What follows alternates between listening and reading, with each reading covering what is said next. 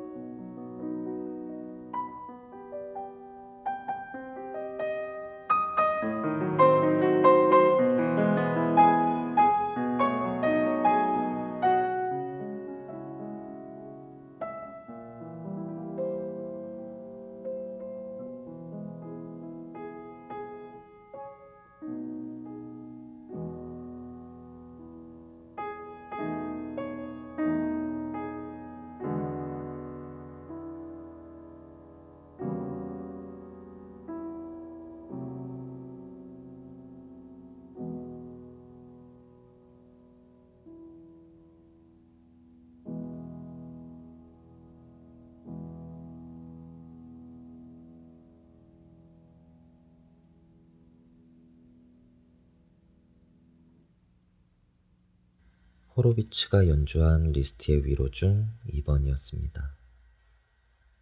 클래식 매니저 팟캐스트 첫 번째 방송이네요. 어, 퇴근길이나 혹 하루를 마칠 때 편안히 들을 수 있는 그런 클래식 음악 방송이 있으면 좋지 않을까 해서 조심스럽게 시작해 보게 됐습니다. 이 방송을 통해 조금 더 많은 분들이 클래식을 접하고 위로받고 즐기게 되었으면 좋겠네요.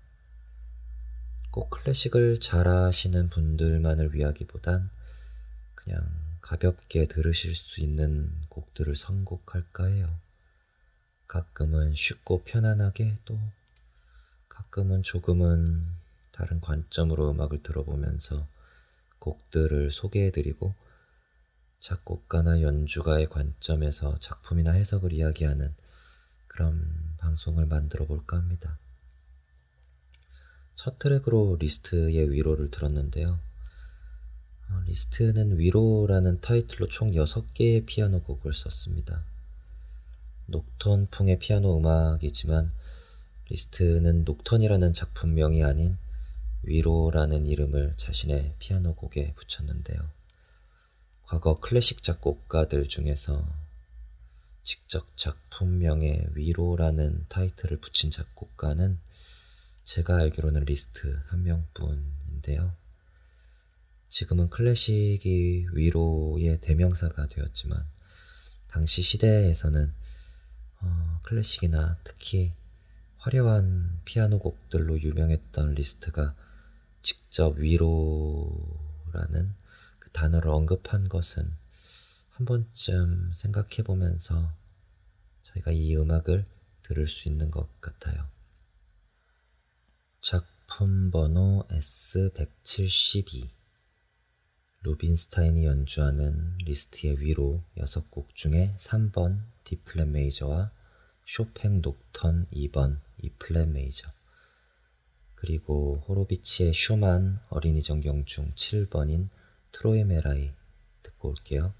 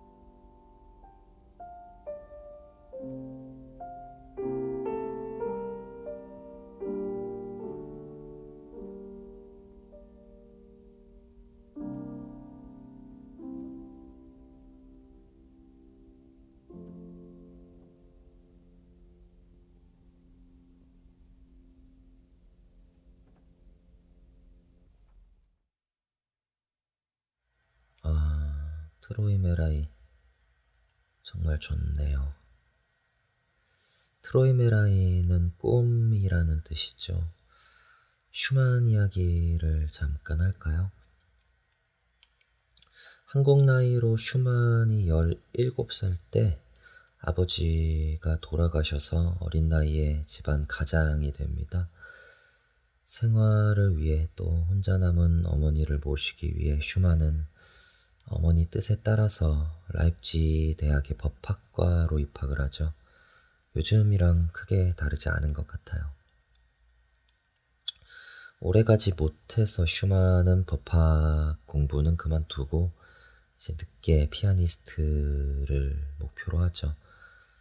이게 저도 음악을 좀 남들보다 늦게 시작해서 알지만 정말 어렵거든요. 특히 악기는 더 어려운 것 같아요. 늦게 시작하면. 얼마나 독하게 연습했는지 슈만이 이제 손가락도 부러지고 결국엔 손가락에 이상이 생겨서 이제 피아니스트를 못하게 되죠. 그리고 슈만은 작곡을 시작합니다. 그렇게 슈만이 처음 작곡 시작했을 때가 한국 나이로 치면 21살. 그리고 첫 작곡을 정식으로 이제 배운 게 1831년이니까 22살이네요. 지금으로 치면 이미 대학교 3학년이 되었을 나이에 슈만은 처음 작곡을 배우기 시작한 거죠. 트로이메라이는 슈만의 오퍼스 15번, 그러니까 15번째 작품이고요. 15번째 작품이고요. 1838년 슈만의 나이로 치면 29살에 쓴 곡인데 이때 슈만은 클라라와 한창 사랑에 빠져 있을 때죠. 클라라와 슈만이 9살 차이예요. 그래서 트로이메라에 썼을 때가 이제 막 성인이 된 20살의 아가씨였고요. 클라라가. 둘은 그 이후에 2년 뒤에 1840년에 결혼을 합니다. 9살 차이. 능력자죠, 능력자. 검색해 보시면 아시겠지만 클라라가 정말 예뻐요. 어, 사실 어, 이렇게 이야기하면 어, 되게 좀 아름다운 이야기 같지만 사실 슈만과 클라라는 클라라가 14살 때였을 때 결혼을 하려고 합니다. 14살 중학생이죠. 당시에 클라라는 완전 촉망받는 천재 신동 피아니스트였고요. 슈만은 그때 이제 작곡 배운 지 딱 2년 차인 빌, 빈털터리 초짜였습니다. 뭐 대학도 때려치고 뭐 돈이 있겠어요. 그렇다고 작곡을 오래 했던 잘하는 사람도 아니었고 당연히 이제 반대했겠죠 부모님이 아니 이제 반대라는 단어로도 좀 표현이 약하죠 분노했겠죠 또 클라라가 하물며 또 외동딸이에요 어. 중학생 외동딸을 네. 부모라면 누구라도 그럴 것처럼 클라라 아버지는 슈만을 미성년자 유괴죄로 고소를 합니다. 그리고 길고 긴 법정 다툼 끝에 1840년에 클라라가 성인이 되자마자 이제 슈만이 결국 승소를 하죠. 그리고 결국 결혼을 합니다. 어, 나중에 기회가 되면 슈만과 클라라의 이야기는 어, 팟캐스트에서 다시 한번 언급을 해보도록 하고요. 사실 이후에 한참 이후에 이제 여섯 명의 자식을 낳은 이제 아줌마죠. 아줌마 클라라를 브람스가 또 그렇게 사랑을 하죠. 평생 클라라 때문에 독신으로 살 정도였으니까요. 음, 클라라가 정말 매력적인 여자였던 것 같아요. 어, 슈만과 클라라, 브람스의 삼각관계가 클라라라는 영화로도 만들어졌는데 관심 있는 분들은 그 영화를 찾아보셔도 재밌을 것 같습니다. 슈만 이야기는 여기까지 하고 이제 음악 들어보죠. 위로에 어울릴 만한 오케스트라 음악을 골라봤어요.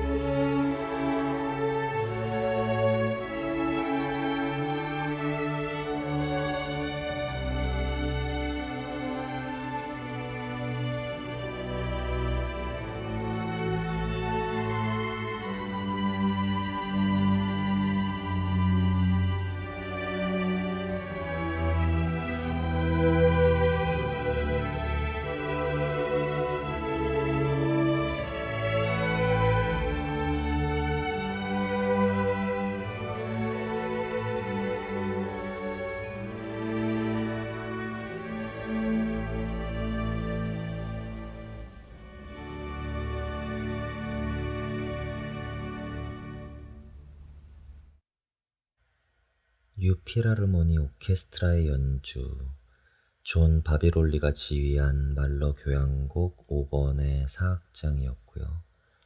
마찬가지로 뉴필하모니가 연주하고 오토 클램페러가 지휘한 바흐의 Orchestral Suite 3번 중 에어 감상했습니다. 사실 클래식은 악 장이란 개념이 있잖아요. 연주 중 악장 간에는 박수를 이제 치지 않는 관습이 있고요. 음, 요즘 연주회에서는 조금씩 달라지기도 하지만 사실 하나의 작품은 모든 악장으로 이루어져 있을 때 완성이 된 거고, 음, 그건 작곡가의 의도로 볼 수 있기 때문에 어, 존중해주기 위해서 정통 클래식 연주회에서는 단일 악장만을 연주하는 경우는 없는 것이 정석적으로는 맞는 것 같아요. 어, 그래서 사실 방송에서도 단일 악장만을 선곡하는 것이 보수적으로 맞는가라는 생각을 잠깐 한 1초 정도 했는데, 뭐 세상은 바뀌니까요. 그쵸? 작곡가들도 어, 이해해 줄 겁니다. 단일 악장 골라서 마구 틀게요. 앞으로도.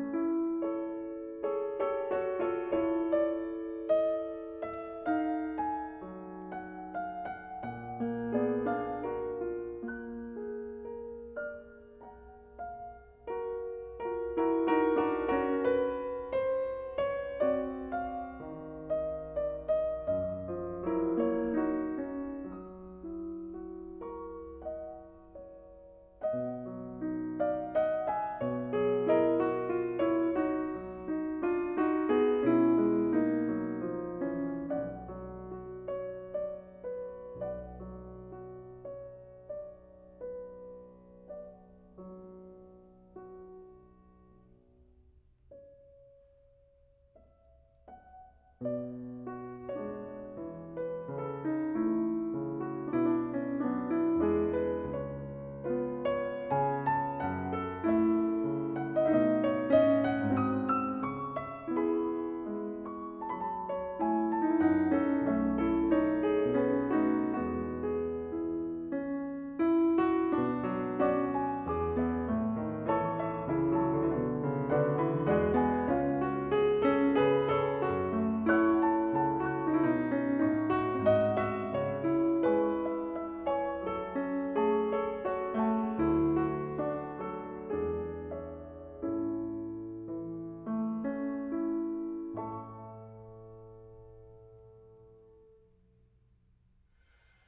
오보에와 하프로 편곡된 에릭 사티의 짐노페디 1번 그리고 러시아 작곡가 라인홀트 글리에르의 Four Hands 피아노를 위한 12개의 소품 중 2번 왈츠였습니다. 저희는 페이스북 페이지만을 통해서 여러분과 이야기하고 있습니다. 혹시라도 너무너무 듣고 싶은 클래식 곡이나 클래식 매니저로 음악 들으시다가 곡의 사연이나 연주가 궁금한 트랙이 있다.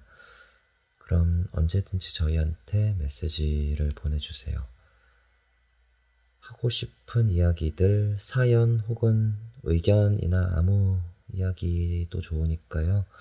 클래식 매니저 앱에서 옆에 CM 페이지를 터치하시던가 아니면 직접 페이스북에서 클래식 매니저라고 검색하시면 됩니다. 어, 제가 최근에 굉장히 빠져 있는 목소리가 있는데요. 어, 여전히도 많은 분들이 좋아하시고 잊지 못하는 목소리인 어, 프리츠 분덜리입니다. 어, 제가 올해 지금 36살인데요. 어, 분덜리가 36살의 젊은 나이에 안타깝게 숨졌죠. 어, 짧았기에 그만큼 보석 같은 분덜리의 음악 준비해 봤습니다. Ich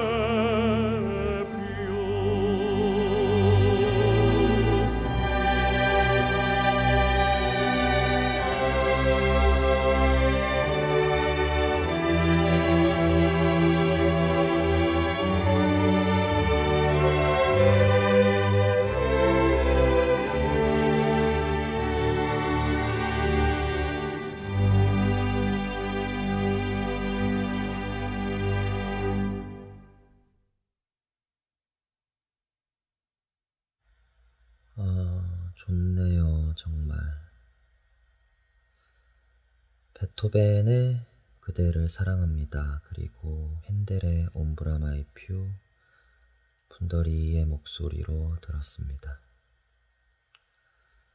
어떻게 이렇게 노래를 할까요? 참. 어, 이 Ombra mai fu가 수록된 분덜리 음반이 1962년 음반인데요. 앨범 자켓에 분덜리가 되게 해맑게 웃는 사진이 걸려 있어요. 음, 음반 카테고리 번호가 6295252거든요. 음, 클래식 매니저 검색창에 6295252 검색하시면 어, 이 앨범 찾으실 수 있을 겁니다. 분덜리 웃는 얼굴 보시고 어, 이 음반을 아예 쭉 들어보시는 것도 좋으실 것 같아요. 아, 방송에서 나오는 모든 음악은 클래식 매니저 앱을 통해서 당연히 들으실 수 있고요. 음, 오늘 선곡된 곡들 음악만 듣기 원하시는 분들만을 위해서 어, 클래식 매니저 public playlist에 저희가 어, 클래식 매니저 팟캐스트 플레이리스트 1회 라는 이름으로 어, 만들어 놓을 테니까 언제든지 찾아서 들으시면 될 것 같습니다. 클래식 매니저 팟캐스트는 앞으로 어, 일주일에 한 회씩 업로드를 할 계획이고요. 어, 다음 회 방송에서는 어, 여전히도 많은 클래식 애호가 분들의 가십거리, 뒤프레와 바렌보임에 대한 이야기 를 해보겠습니다. 어, 내용이 좀 사랑과 전쟁 같은 느낌이 들 수도 있겠네요. 첫 번째 팟캐스트 마지막 위로는 어, 스비아토 슬라프 리터가 연주하는 드뷔시의 달빛입니다. 하루를 마치고 어, 지금 계시는 곳이 퇴근길이나 혹 방 안, 뭐 침대 위 어디에 있더라도 어, 잠깐 밤 하늘을 볼 수 있는 여유를 가지셨으면 좋겠어요. 오늘도 수고하셨습니다. 클래식 매니저 팟캐스트 1회 마칠게요.